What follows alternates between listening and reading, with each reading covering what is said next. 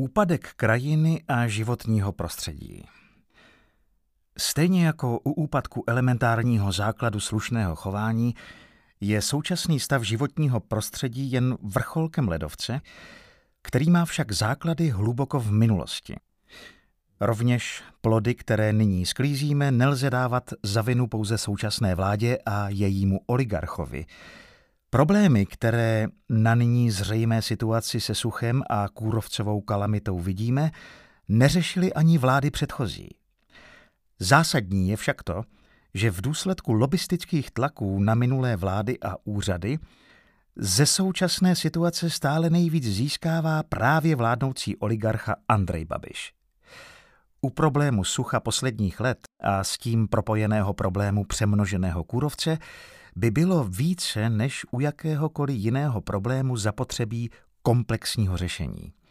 Konec konců, právě pro sliby razantních reformních kroků si lidé ve volbách volili silnou postavu podnikatele Babiše. Jenomže právě na jeho působení v této oblasti můžeme vidět, jaká to byla chiméra. Nikdo, kdo Babiše a mechanizmy státní moci nezná, navíc nemůže počítat se záludným faktorem, v důsledku něhož je komplexní řešení prakticky vyloučeno. Tento faktor je popsán v kapitole o personální politice současného předsedy vlády.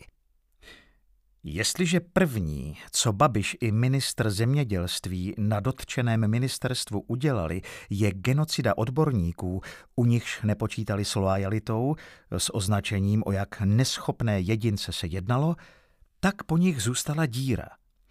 Díra po odbornících v oboru je v impotenci řešení složitého problému dále umocňována Babišovou vlastností lidi rozeštvávat. Mediální propagace o vládním týmu, v jehož čele sedí osvícený manažer, je vzdálená situaci jako problém našich smrkových lesů a přemnožených králíků na druhém konci zeměkoule. U Babiše manažeři přicházejí, po několika měsících odcházejí, mezi sebou vedou mocenské boje o přízeň psychicky pokrouceného Babiše, donášejí na sebe a když jsou konflikty, v nichž si oligarcha lebedí tak silné, že už ho to nebaví, tak lidi zase vymění. Jeho příklad pochopitelně následují jeho podřízení.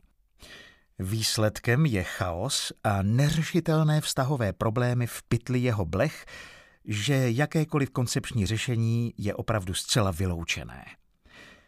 Připočteme-li k těmto úchylným vztahům a díře po odbornících také přímé zájmy na neřešení situace ze strany samotného oligarchy, lze říci, že nás mohou spíše čekat katastrofické scénáře než sklidnění a náprava stávajícího stavu.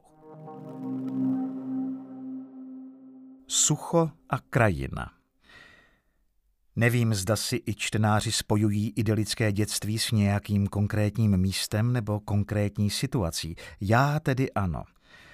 Osobně se ve vzpomínkách na pohodu v dětství vracím do obýváku své babičky.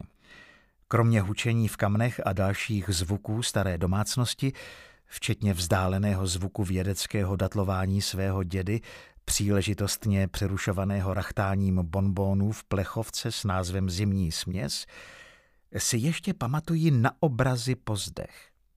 Kromě některých podobizen předků, z nichž mám spíš trauma, té místnosti vévodil velký obraz vesnice a jejího okolí z přelomu 19. a 20. století.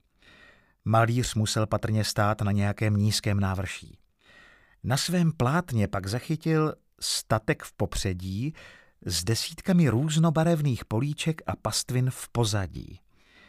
A právě ta rozmanitost obdělávané plochy a její prostřídávání keříky, z nichž vyletovali ptáci, by patrně neměla symbolizovat jen idylu mého dětství u babičky, ale hlavně by nám měla připomenout, jak ta venkovská krajina před nějakými 100 nebo 150 lety vypadala.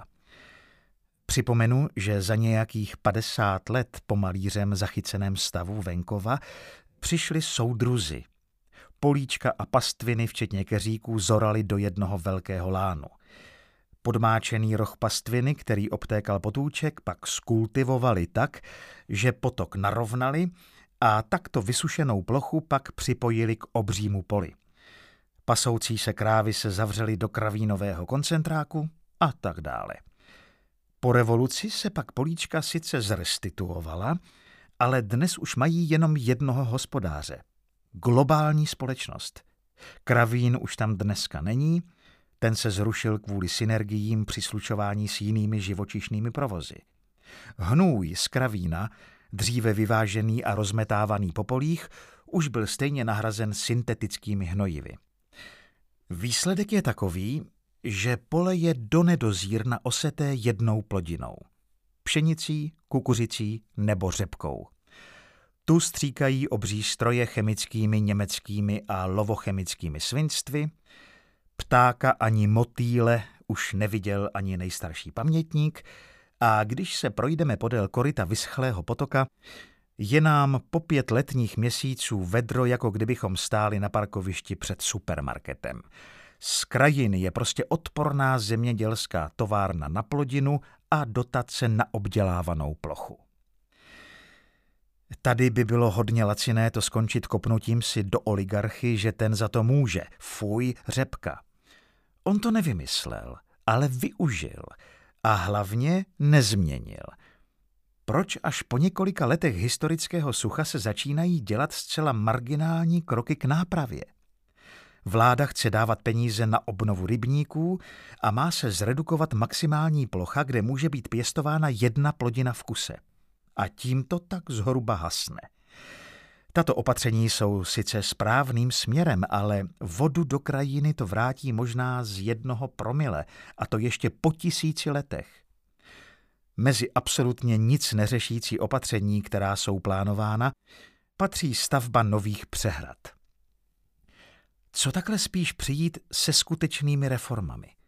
Změnit vyplácení dotací v návaznosti na potenciálu zadržovat vodu na určité ploše – zřizovat remísky mezi poli, vracet se ke kombinaci živočišné a rostlinné výroby, motivovat zemědělce k pěstování meziplodin, k takzvané hluboké orbě, aby pod mělkou vrstvou ornice nebyla neprodyšná vrstva tvrdého podloží, přes níž se nevsákne ani kapka. Odměnou za tato opatření by bylo více vláhy přímo na velké části plochy a ne v několika tomanových rybnících, méně chemie, návrat hmyzu i ptáků a celkové ochlazení Česka s vlivem na redukci sucha v lesích. Jenomže výnos pole se sníží, dotace na rozjetý koncept hospodaření by ubyly a odbyt chemických svinstev by poklesl. Lesy a kůrovec.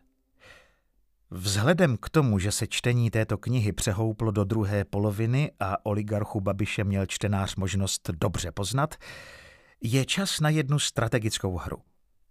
Představme si, že by takový Babiš v této hypotetické hře dostal chuť na lesy České republiky. Jak by to šlo vymyslet?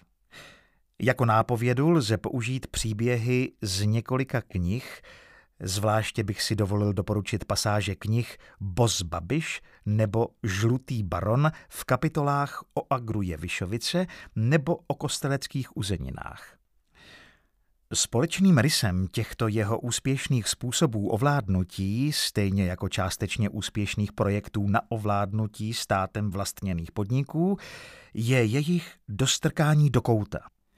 Prostředků proto je více – nakupování pohledávek, ale i vydírání jejich managementu přes blízkou návaznost na dodávky strategických komodit nebo naopak odběr výrobků. Pro bývalé představitele vládní koalice bylo naprosto nepochopitelné, z jakého důvodu Babiš jako ministr financí požaduje doslova vymačkání veškerého zisku z lesů České republiky, včetně nasyslených rezerv – Navíc v situaci, kdy se zřetelně rozjížděla kůrovcová krize a bylo zjevné, že by bylo dobré ponechávat velkou část zisku na časy, kdy se brouk zakousne hlouběji do hospodářských výsledků, protože se razantně sníží ceny dřeva a bude nutné začít s výsadbou nových stromů. Tak pro příklad ještě v roce 2018 odvedl tento státní podnik do státního rozpočtu okolo 2,5 miliardy korun. Dovolím si připomenout, že nejhorší hospodářské výsledky měly lesy v době okolo opoziční smlouvy a po ní, kdy se Agrofert vzmáhal do své současné struktury nákupem státních chemiček. Naopak nejlépe lesy České republiky hospodařily v době, kdy byl ministrem zemědělství Marian Jurečka a manažeři, které Babišovci hned po nástupu svinským krokem vypakovali. Dalším důležitým faktem je to, že v době, kdy se z lesů České republiky mačkala každá koruna, bylo možné stejnou částku získat ze zvláštních fondů privatizace, odkud se naopak likvidace kůrovce nezafinancuje. A přidejme ještě dvě další fakta. Největším partnerem lesů České republiky je společnost Uniles z holdingu Agrofert, která vyhrává státní zakázky střed zájmů, nestřed zájmů. A v neposlední řadě, rozumíte někdo, z jakého důvodu se lesy České republiky v minulosti zbavili vlastního zpracovatelského aparátu? Ten byl zprivatizovaný. Z části ho skoupil Babiš v nejrůznějších entitách a ve velké části byl zrušen. A přitom právě tyto pily a další zpracovatelské podniky by dneska sehrály zásadní roli v odkornění a dalším zpracovávání napadeného dřeva. Mimochodem, když se Babiš, co by nově instalovaný premiér před zraky médií s kůrovcovou problematikou seznamoval, vykládal, která teď on, co by supermanažer, začne problematiku řešit. Zařídí nástup tisíců dělníků z Ukrajiny, Běloruska a Srbska, zapojí ČD Cargo i zahraniční odbyt dřeva. Výsledek je takový, že není co s dřevem dělat a v některých lokalitách zůstane stát mrtvý les. Nejsou lidé na jeho kácení a není ani kam ho nadspat. Lesy České republiky začaly mít vážné ekonomické problémy, které se prohloubí i tím, že nemají dostatečné finanční rezervy. Jestli pak třeba nepřijde nezávislý manažer Agrofertu s návrhem jako správce v pohádce z čerty nejsou žerty, že by kníže pánovi od toho zámku lesů České republiky byl ochoten od pomoci. Je zřejmé, že si na návrat krajiny do časů, kdy nebyla továrnou na dotace a na vládu, která by účinně bojovala proti suchu a kůrovci, budeme muset počkat – Zatím je tu provázanost vládnoucího oligarchy se stávajícím systémem hospodaření, který to dotáhl do současné situace, je s ním natolik spjatý, že prostě nemůže nic změnit. Na druhou stranu, nepřijdou-li na stěžení místa na ministerstvu zemědělství opravdoví odborníci bez napojení na dotacovody, budeme tu mít brzy jakousi polopoušť bez lesů, kde bez chemických stimulací nevyroste ani stéblo.